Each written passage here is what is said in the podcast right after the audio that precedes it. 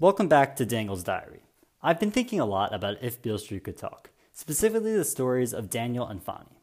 And I've been wondering, why is the incarceration rate so high for black men? This question intrigued me because police brutality has been in the spotlight for the past six months, and I wanted to see why black men are put in jail in the first place. Some people think that the war on drugs was the main reason for why black men are in jail at a disproportionately high rate compared to white men. This racist initiative aimed to put black people in prison to appeal to the suburban white families who felt betrayed by the civil rights movement.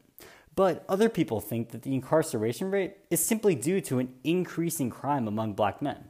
So today I'm going to explore the reasons for the high incarceration rate among black men. I'll investigate the points put forward by Beale Street, and I'll see if we can add on to those ideas by analyzing other compelling sources. James Baldwin examines the reasons for the incarceration of black men through the stories of Daniel and Fonny in If Beale Street Could Talk. Daniel, Fonny's childhood friend, is arrested for stealing a car when he is clearly innocent, as he isn't even in the car when the police come. However, since Daniel cannot afford a private lawyer to prove his innocence, he cannot find justice.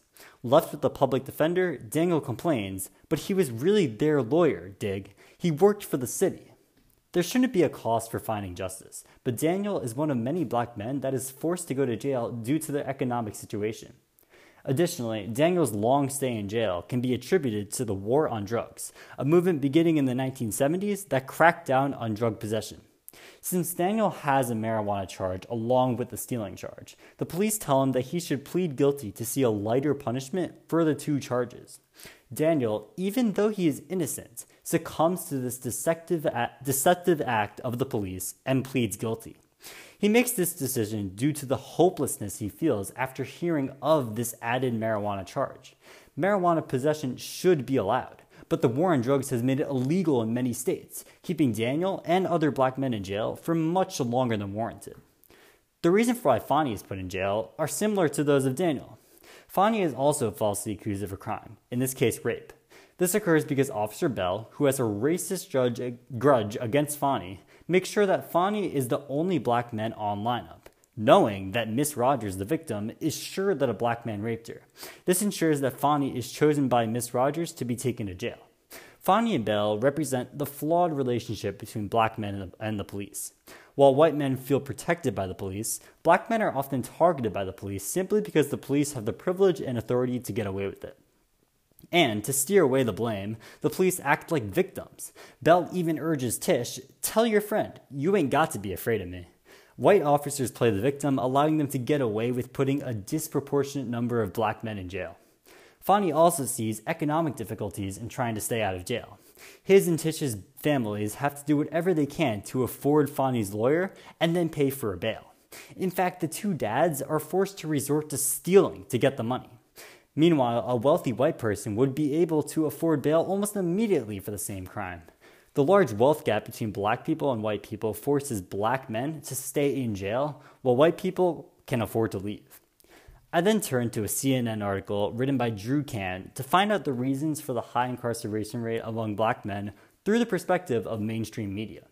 Kann, adding on to a claim from Beale Street, makes it clear that the inability for black men to post bail is a huge factor in, in why incarceration rates are so high. In fact, almost two thirds of all inmates in local jails haven't been convicted, largely because they cannot post bail. This means that thousands of innocent black men like Fonny are in jail for simply not having enough money. Another point made by Kann is that those who are incarcerated and leave jail are more likely to go back to jail than those without a criminal history. Basically, incarceration leads to more incarceration. For example, since, since Daniel has two criminal charges, one for stealing and another for marijuana, he carries that on his resume wherever he goes. So, if he gets in trouble, there's a higher chance of him being put into jail simply because of his quote unquote extensive criminal record. It doesn't help that Daniel is black. Kann points out that black people only represent 12% of the, of the total US population, but, but take up 33% of federal and state prisons. Many white cops associating black men with criminal activity are more inclined to see them as guilty. The expectation for black men to go to jail fuels the horrible accusations against Daniel, Fonny, and other black men, and is a major factor in the high incarceration rate. I then headed to a report from Wendy Sawyer and Peter Wagner of the Prison Policy Initiative to get a more in depth look at the factors behind too many black people being incarcerated. One point I found interesting in their report was related to the length of prison sentences. Sawyer and Wagner claim the risk for violence peaks in adolescence or early adulthood and then declines with age, yet we incarcerate people long after their risk has declined. This portrays that black men who commit violent crimes at a young age are unnecessarily incarcerated for too long, since they get less violent with age, so they don't need to be at prison when they're of an older age. These lengthy jail sentences keep the incarceration rate high. The report also brings up the effects of minor criminal offenses on the black male incarceration rate. More than one quarter of the daily jail population in America is made up of low level offenses, as simple as jaywalking. These don't seem like a major problem, but often, black men, out of fear of white cops, feel forced to plead guilty to the smallest of crimes. This small, this same fear forced Daniel to feel to plead guilty to his charges, and is a major reason for why small crimes translate into mass incarceration. There seem to be many pieces to this intricate puzzle of incarceration. One major piece is that black men often cannot afford competent lawyers to defend them, or they're unable to post bail. Another factor is pure racism. Some cops want to arrest black men specifically, but play the victim when pressured for their actions. Also, the people deciding on criminal sentences may be persuaded to put a black man in jail simply because they expect them to be dangerous. There's also the fact that those who leave jail are more likely to come back, and that prison sentences for violent crimes are way too long. Not to mention the effect of the war on drugs, and that black men are pressured out of fear to plead guilty for minor charges. I hope that the multitude of factors makes it clear. Black people aren't disproportionately put in jail because of any increasing crime.